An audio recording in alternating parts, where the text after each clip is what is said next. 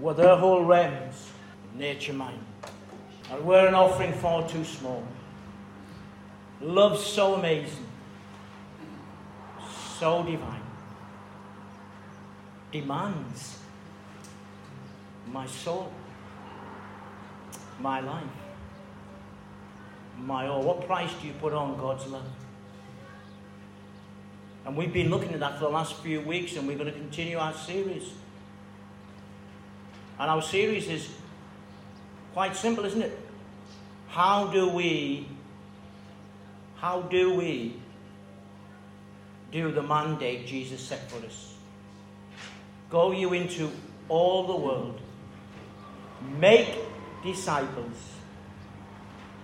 baptizing them and teaching them to do everything that I have commanded you to do. And last week we started to look at how we become a disciple because if love is so amazing, it demands my soul, my life, my all, then there's a commitment in following Jesus. And there's a real sacrifice in following Jesus. And we need to, before we make disciples, be disciples. How do we make disciples? And last week we started to look at how we become a disciple and, and how we make other disciples. And remember, it's all about following Jesus. I often say when someone says, Are you a Christian? I'll say, No, I'm a follower of Jesus. I think there's a great big difference. I'm a follower of Jesus. And, I, and I, I told you last week that when I first became a follower of Jesus, my mother made me tell my brother-in-law, and I immediately ran out of the, uh, out of the room and straight into my bedroom. I, I was not prepared to, to publicly confess Jesus at that time. I was happy I was born again, but you know, to stand in front of my brother-in-law, and um, we looked at that last week at, at how we become disciples of Jesus. You see, there was a, a, young guy and he just would not come to know Jesus. He wouldn't come to know Jesus. And when his pastor asked him, why would he not follow Jesus? He says, because you're going to make me publicly declare to everybody that I have to tell someone every day about following Jesus. And he said, I, I just can't do that. I just can't do it. And he was getting stressed out. And one day, the pastor said to him, listen, you don't. You don't. You don't have to tell everybody about you following Jesus. You don't have to do that at all. So just go home and invite Jesus into your life. You don't have to run down, do anything. And so he went home. And he thought about it and he said, Okay, I don't have to tell anyone. And he invited Jesus into his life and he just got so happy. He ran downstairs to where his parents and his friends were and shouted, You're not going to believe it. I'm now a follower of Jesus and I don't have to tell anyone. But you, you know, we, we can get stressed out over this. You see, Martha, this is a lovely um, magazine I read. Martha, with her hard work, was in the kitchen. Mary, who irritated her sister by sitting at the feet of Jesus and apparently doing nothing. They were just simply two people of different temperaments. But according to the medieval theologians, this represented two types of Christian life. Martha represents the active life committed to good works, but Mary the contemplative life submitted to prayer and meditation. The Martha and Mary schools of thought have often been in with each other down the centuries as to which was the highest form of Christianity. But one wise old preacher had the last word on the subject. When he preached on the visit of Jesus, on the Bethany visit of Jesus, he said this Jesus said, I love both Martha and Mary. I love Martha before dinner and Mary after. And I thought that is just a wonderful illustration because you are different to me and I am different to you. We have all been created uniquely by God. Not one of you sitting here is exactly the same in temperament and looks and in everything. Our God is an amazing God. He created everyone uniquely. why then do we have to want to be like someone else? And I bet we've all done it. We've all dreamt of being someone, haven't we? All dreamt of being Madonna, and I thought it'd be great to be Madonna. And then I thought, no, that's not possible. But listen, uh, in all seriousness, we've all dreamt, we've all dreamt about being at Wembley scoring that winning goal. Well, not apart from Rob. Uh, but listen, we've all dreamt, haven't we? What must it be like to be someone else? And God is saying, do you know that is the problem with us? Be yourself. When God made you, he threw away the mold, and that's not a joke. That's saying, I'm satisfied with what I've made. If you look in the mirror, it doesn't matter how anybody else thinks of you, you can look in the mirror and say, God is happy with what he sees. That's how he made you. That's how he made you. And I know sometimes we've destroyed it, sometimes we not looking at anyone, we've eaten too much, and we're a bit, you know, we're a bit uh, beer. And she's in the back room, so I can say this in secret. In secret. Put a dress on the other day, not me, put a dress on the other day, and said, How do you think I looked? I was in a dilemma. I say what I want to say. So but if I say what I want to say and not say what I wanted to say, because what I wanted to say wouldn't be what she'd want me to say, so therefore what I wanted to say didn't come out. So, so, so basically, I just tried, I tried to side the issue. I tried to side the issue. But you know, we all want to be something at times when God is saying, I love you just the way you are. Because I created you just the way you are.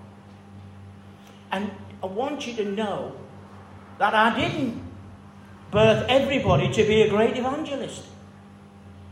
I didn't birth everyone to be a great musician. I didn't birth everyone to be, I'll just say a pastor, to be a pastor. I birthed you and planned you, and I have a work for you that's yours. That's uniquely for you. And when we become followers of Jesus, we can be pressurized into doing sometimes things that really God has not ready for us to do or even called us to do. So, is there any similarities then for all of us to find out how we follow Jesus? Do we all have to go on our own path now since we're all unique? Or is there something we can hang on to that actually generates something in all of us that helps all of us as a family here to become followers of Jesus? And Paul says, yes. There's a few things I want to say this morning, just a few. First of all, he says, listen, every one of you had a new birth. You all had a new birth. When you ask Jesus Christ into your heart, and you confess your sin with your mouth, Jesus came into your life. And he comes in the same way to everyone by repentance. That you and I ask Jesus to forgive us for our sin. And we then say, Lord, from today on, we will follow you. Have you heard those words? Because some people think they come to Jesus, have their sin forgiven, and that's the end of the story. No, that's the beginning of the story. We then follow Jesus wherever Jesus wants to take us. And we all have that similarity. So we're all babies. And Paul says, Are we a milkman or are we meat man? In other words, there comes a time when that baby, which is so dependent, grows up. And there's a word that we often use in network course and I know Eunice knows it, interdependence. In other words, I grow up to become dependent on myself, but yet there's still an interdependence that I need from you people. The family of God, in order to become followers of Jesus, need to grow spiritually so we're no longer milkmen, but that we are meat people. That we grow, and the way we grow is that we become interdependent on one another. We learn from one another. We have love and fellowship with one another. We grow with one another. And yet we are still dependent on the things that we do. And I hope that's making sense. It is those two things. God never called a single Christian to be solo. He called us to be in a family where we can grow, where we can mature, where we can be helped. Remember James Bond? What's Bond? He's briefed, he's trained, he's resourced, and he's supported. And we need to be briefed, trained, resourced, and supported. So the good news is this all of us at one time became babies in Christ. My big question, though, is are we still a baby? Or have we developed and are we learning to follow Jesus? That some of the things that we once used to do have dropped. Some things we've learned what to do in our lives. You see, James warns us this the enemy comes in and tempts our desires. Instead of wanting what God has for us, we are attracted to the things that throw us off track. It is why Jesus had to ensure the disciples that to become a follower of Jesus was the second thing I want to talk about, which is everybody's uniqueness. And it's this seek ye first the kingdom of God. One, we all become babies. We all make the same decision to surrender our lives to Jesus Christ.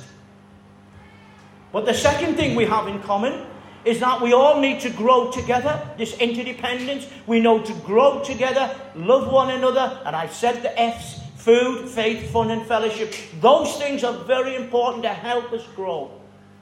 And the third thing we need to understand is that we no longer decide our own futures.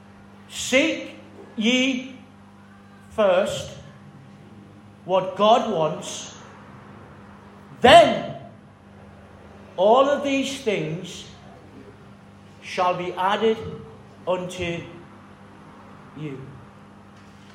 What is the kingdom then? What kingdom are you talking about, God? And God says in Matthew 6:33, the kingdom of God is love, joy, peace. God says the kingdom of God is made up of my amazing love, my joy, my peace, and those fruits of the Spirit. And that God has a future for us. God has a peace for us. We, as born again Christians, should know the peace of God. We should know it. It should not be something we're struggling with. We should know that the moment we accepted Jesus into our hearts, we have peace with God. Therefore, there is no condemnation to those who are in Christ. Paul says, I am committed and persuaded that He, that's God, is able to keep those things that I've committed unto Him against that day. Paul says, That's what I'm committed to. That's what I believe because I have peace with God. I believe that God has committed His life to me. What does Romans 8 say? Is there anything that can separate us from the love of God? What did Eunice read this morning about being in that family of God, bowing that knee to the Father, in whom, and this is what it said, in whom the whole earth and heaven has been created? Bowing our knee to the Father, knowing His love. What happens when we know His love? It says when we know His length, breadth, height, and depth of His love, this is what happens. It said we're able to believe that God is able to do the impossible. And He is able to do abundantly more than I can think of us. It's not a saying, it's something we believe. It's something that is just in here. That we believe God is able. Not that He will, but that He is able to do abundantly more than we care think or ask.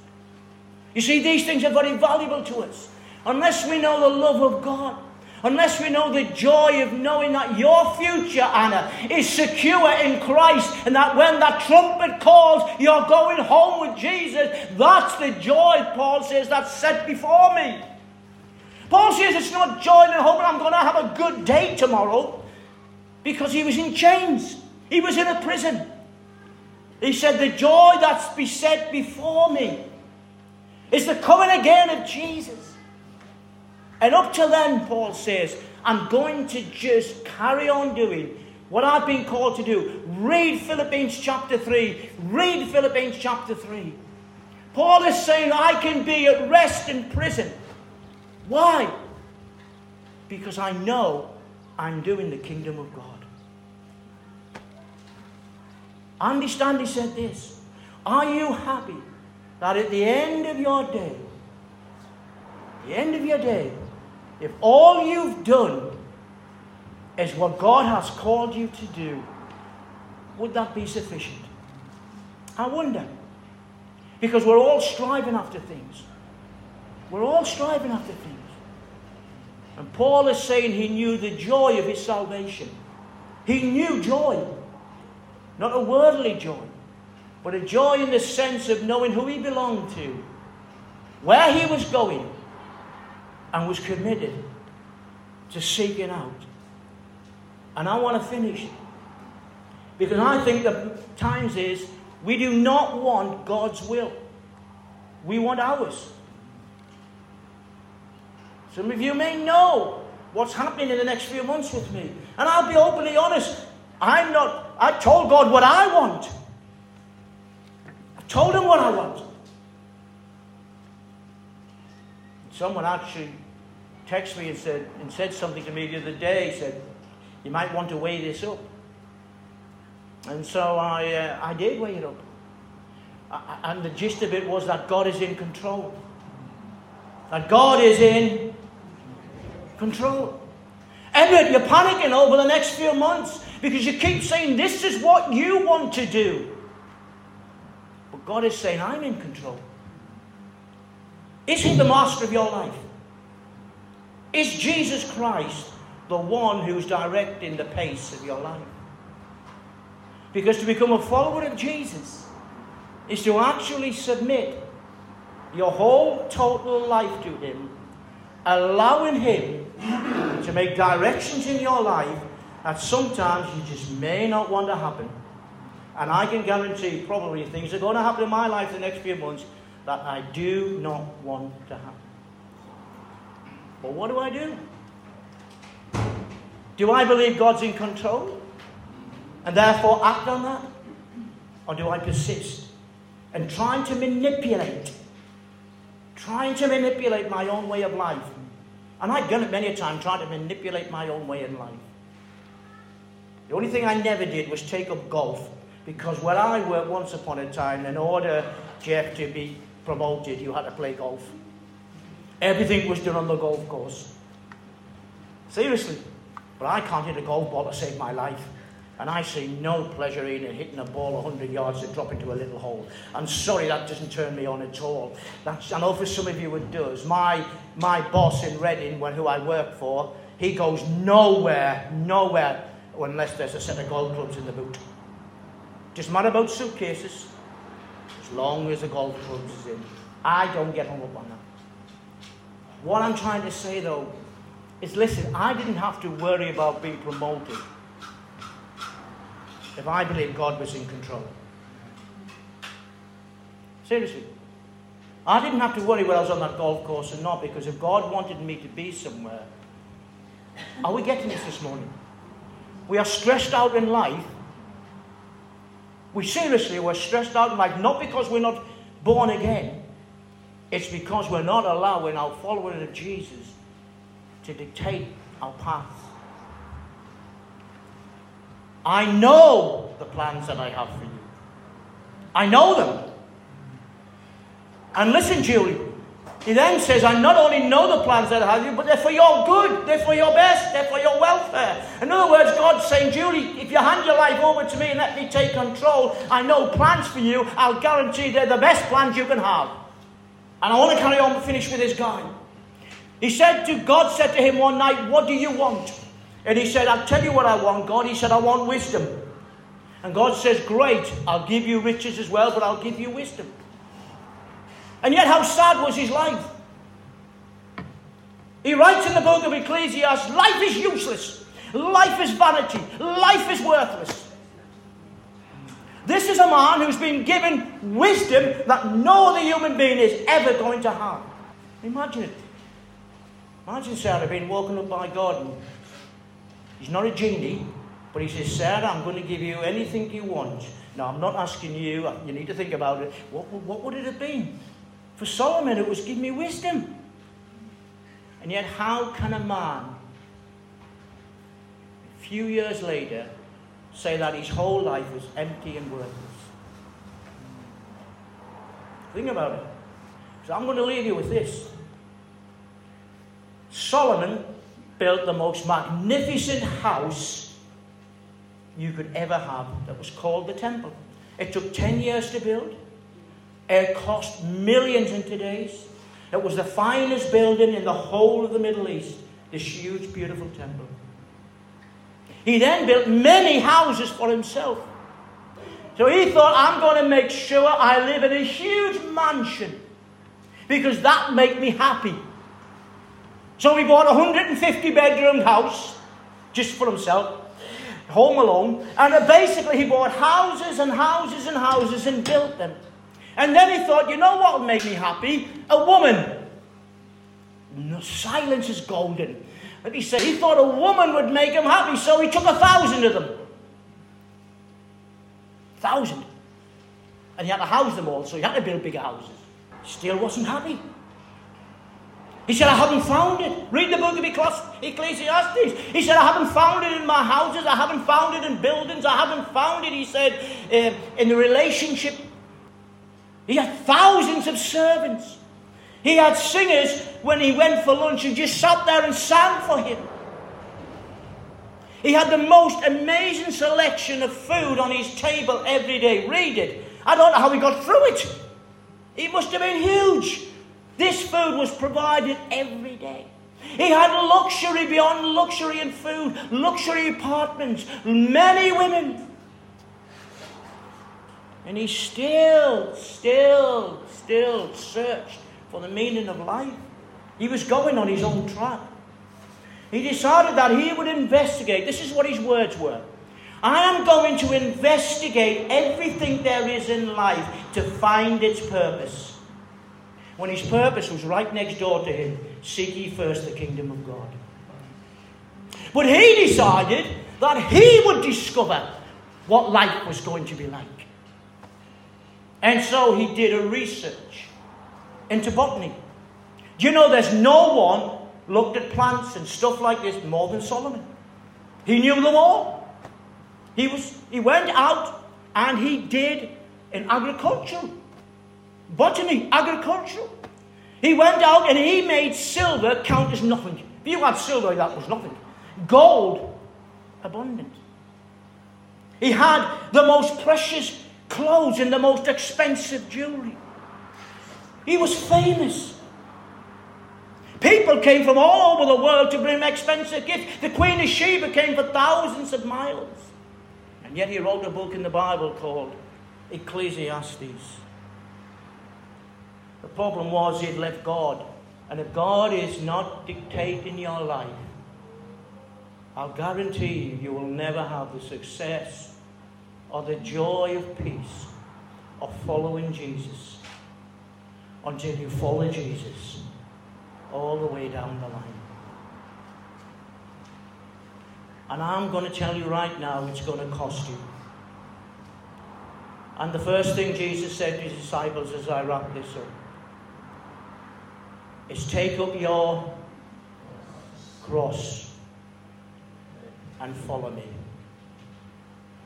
God does not, and let me repeat this, and it may be not like what I'm saying this morning, but God does not call you to a life of riches, nor does He record your life full of health, nor does He record you a life of anything except this that Jesus will walk your path every step of the journey if you allow Him to and he will bring you to the other side where there are pleasures forevermore. God is saying if you're hoping that coming to Jesus is going to make you rich, don't come. You're hoping that Jesus is going to make you the most successful business person in the world, don't come. But if you want someone to come into your life who will work your life through, who will be in every situation that you will ever face in life, who has promised your plans are for your good and for your welfare, who was promised you that this life is temporary and it's not one to be held on to because the life is yet to come. Solomon finally came to this conclusion as I do a final, final, final. I want you to know what Solomon said, please. He said, The whole purpose in life for man is to fear God and keep his commandments. I say that again? I've done an investigation into buildings, and I built the most magnificent buildings. I've done an investigation into love and intimacy and had a thousand wives. I've done an investigation into botany, into plants, and all of this. I've done agriculture. But you know what? The whole of my life is meaningless because my purpose in life was to fear God and keep His commandments. Wow. He says in Ecclesiastes 12 Remember the Creator in the days of your youth. Remember that life without God is meaningless. The modern translation is this you can make no sense of life without God. Life doesn't make sense. I'll tell you why as I really finish. As I went to see Heather yesterday, this frail 92 year old woman, at moments she still recognizes me. But I sit for 40 minutes with her, telling her the same thing for 40 minutes. I leave that room and come back to that room, and she hasn't even remembered I've been there. She's skin and bones. I can remember, though, her five years ago was a lovely woman. I don't make sense of life, do you? I don't make sense when my father, 35 year old, died of cancer and was rotten through with cancer. I don't, I don't understand life. I don't understand why I had to lose my job and leave Sunderland and, and move. I don't understand it. Without God, life doesn't make sense to me. But with God, life at times still doesn't make sense to me. But I know not what my future holds, but I know who holds my future. Because He is in control. God bless you.